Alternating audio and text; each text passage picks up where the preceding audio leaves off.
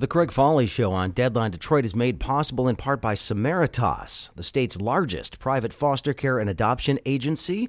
However, Samaritas also provides a number of other services around the state. They are one of the largest refugee resettlement agencies in Michigan.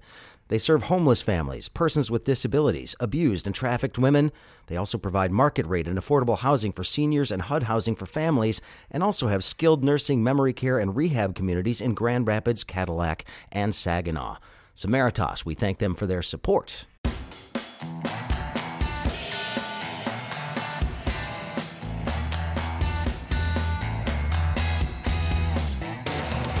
Hey, everybody, welcome to the Craig Fahle Show on Deadline Detroit. Happy Monday. Glad to have you with me today. Coming up on today's program, uh, we're going to hit the archives here, but it's not something you probably have heard before. Chances are you did not, unless you were following me live during the Detroit Policy Conference that recently took place at the Motor City Casino Hotel. There, I got an opportunity to interview 15 or 16 different folks doing interesting things around the city, and today I'm going to bring you one of those. My guest is going to be Anika Goss, Executive, Detro- uh, Executive Director of Detroit Future City. She's got an interesting project on her hands, trying to measure whether or not the growth that is taking place in Detroit is indeed equitable. How does one measure that? We're going to find out a little bit more on today's Craig Fahle Show on Deadline Detroit. Stick around. The Craig Fahle Show on Deadline Detroit is made possible in part by Techtown Detroit, Detroit's entrepreneurship hub. Techtown Detroit is a business incubator and accelerator, helping tech startups and local businesses launch and grow. Techtown supports businesses with co working, office, meeting, and event space. They also connect entrepreneurs to resources and learning and networking events in Detroit. Techtown Detroit, Detroit's entrepreneurship hub. Hey, Craig here. I really do appreciate you hanging out for the show today. Uh, right now, a conversation I had recently, just about a week and a half ago or so, with Anika Goss, who is the executive director of Detroit Future City. They've taken it upon themselves as they sort of reinvent what this organization is going to be to see if they can't figure out a way to measure whether or not Detroit's resurgence is including all of the people that need to be included in it. Does a rising tide indeed lift all boats, as the old cliche goes? How do we measure that? How do we find out who's being left behind and who's participating? And what can we learn from the data that we gather? Well, here's my conversation with Anika Goss.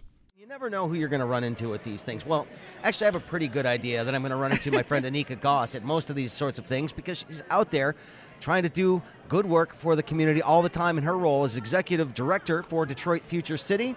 You've been a guest on this program on a number of occasions. I appreciate you being back today. Thanks for having me, Craig. Well, and of course, there's a real reason to talk to you other than the fact that I just like you and like to have you on my program. Uh, you guys uh, just put out a pretty, pretty big announcement here. This new Center for Equity, Engagement, and Research. Yeah.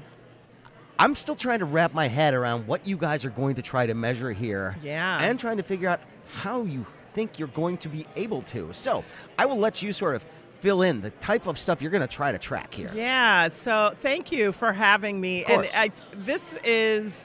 I think one of the I've been uh, working in community and economic development for 25 years and I really feel like this could be the biggest thing that I will ever do in my career if we do it right. And one of the things that we're wanting to do at Detroit Future City is to position ourselves to serve Detroit as a think tank, as a thought leader, and a source for information for how Detroit grows. And, you know, based on the original 2012 Detroit Strategic Framework, which is a 50 year vision mm-hmm. uh, for economic development and land use really looking at how that actually happens and making sure that all Detroiters that can participate will participate and that there's an opportunity for part- to participate is really the focus of this new center. So you asked me how. I, I know you want to jump in here. No, that's okay. Is Go that ahead. okay? Yeah. So how we expect to do that is really in three ways.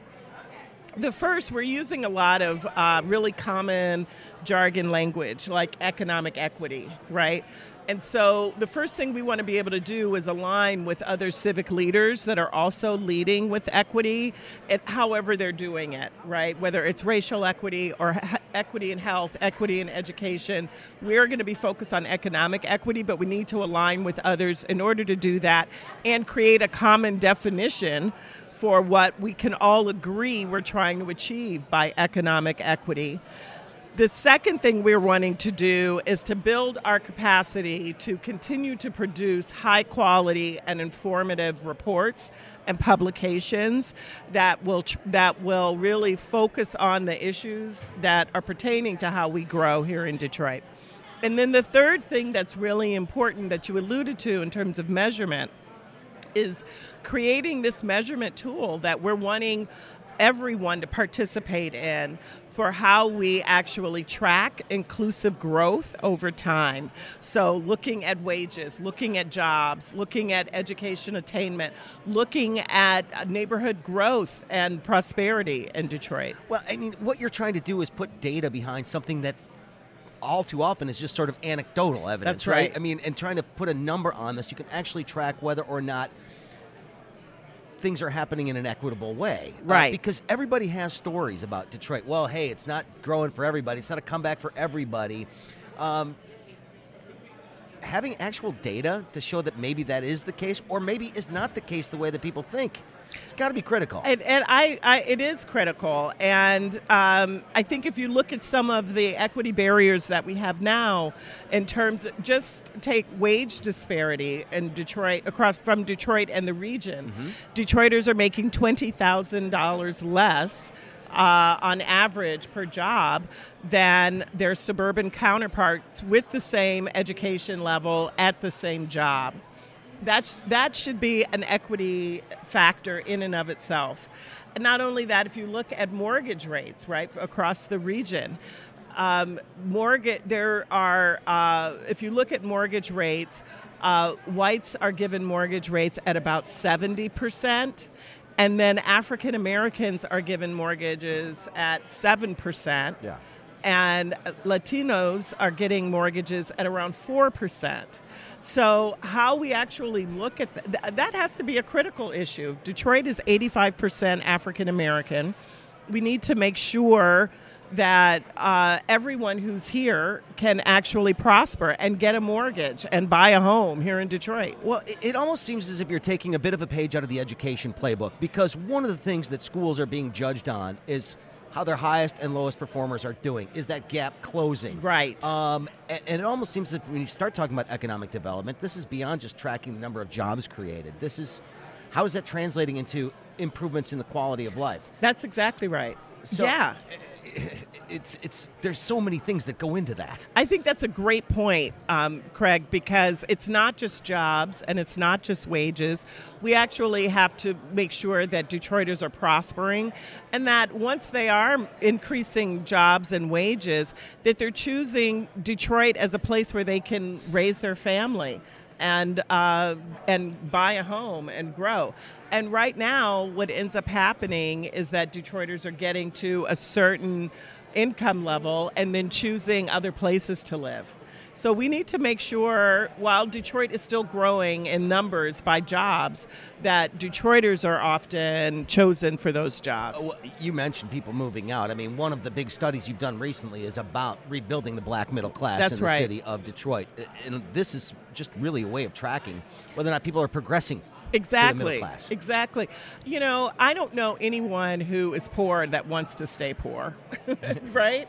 Nobody is wanting to be poor. But if you're living in a city where there's no opportunity for you to change the, your condition, it should be easy to change your condition in, this, in, in Detroit.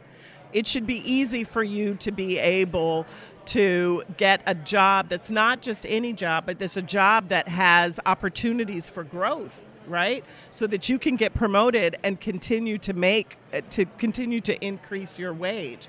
So I, I think how we track that, one of the things I, I have, I've been saying about this is that we're really, really hoping if we're successful, if, we, if everyone feels on notice by this new indicator.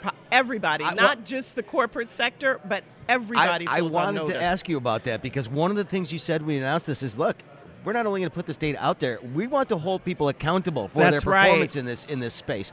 Um, and and part of that is obviously putting public pressure on them, putting out these reports saying, hey.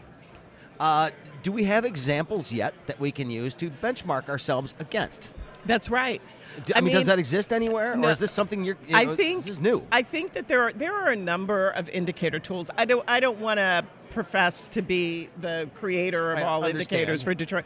There are a lot of, of data sets. Um, what I'm hoping is that we can actually align those data sets, and so that we have a set of indicators that we're agreeing to measure ourselves over time. And it's not it's not just uh, you know holding the corporate sector accountable. It's ho- holding education sector accountable. It's holding the public sector accountable. It's holding the nonprofits and philanthropy accountable. We are all in this together as to how we create a better Detroit. Well, you also seem to all be in it together in terms of getting this thing up and going. Uh, Yes. You've got some philanthropic support for, Yes. for the center itself, which, you know, you need that. Yeah, I mean, you're going to need some capital to get this up and running, get the types of professionals in there that you need to do this kind of deep dive. Yes, so the Kresge Foundation and the Hudson Webber Foundation have both been initial supporters. Um, but it's going this that's just for the planning process for this. To really get this going, we are looking for other partners. We're also hiring a director for this position as well. Uh, Well, and, uh, you know, you're looking at this. Have you thought about where to look? At this point in time, because again, creating data sets out of thin air, um, you know, and, and really trying to find ways that are going to be meaningful measurements is going to be, I think, the biggest task you have. I, well, I mean, I Well, one of actually, them, but, I know. think that's going to be the easier part. We're going to be modeling. We're working with the Brookings Institute. Okay, that we're going to be modeling after other indicator platforms that were done around the country in Minneapolis and New Orleans and Cleveland. So there are a lot of really good models for that. I think the hardest part for this, uh, Craig, is going to be agreeing on what we measure as a city and aligning and agreeing to what economic opportunity and inclusive growth means for Detroiters. I, I have personal experience in this arena in terms of getting data and looking at it, Yeah. seeing what things we can fix, what we can't fix, uh, you know, and and I wonder. Sometimes you're going to be delivering news that's not necessarily good to people that you need to pay attention to this kind of stuff. Forging those personal relationships enough where they trust what you're putting out there, Yeah. uh, and and actually look at it as something that is actionable. Uh, how difficult is that sometimes? Because nobody likes being told they're doing a crappy job. I know. and I hope that we don't have to to say you're doing a crappy job.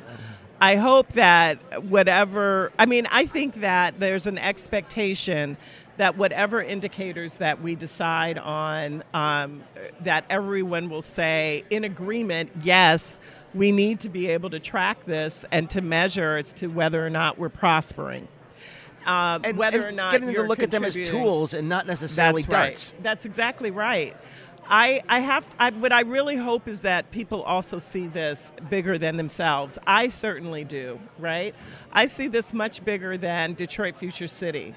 We're might, we might be the ones who are leading this charge, but this in order for this to work, this has to be something that we all feel ownership in and that we can all be held accountable to. I mean, I, you know, Detroit Future City, as you know, has had its own ups and downs as an organization. And so we are also accountable and culpable in whether or not in Detroit's success and its failures. We were designed for Detroit to be able to rely on us as to be that um, that growth guide for the future. But if we're not doing our jobs ourselves, then we also need to be on the on the accountability block as well. Well, have you seen anybody anywhere in the country, maybe even globally, that is trying to approach this in the same way?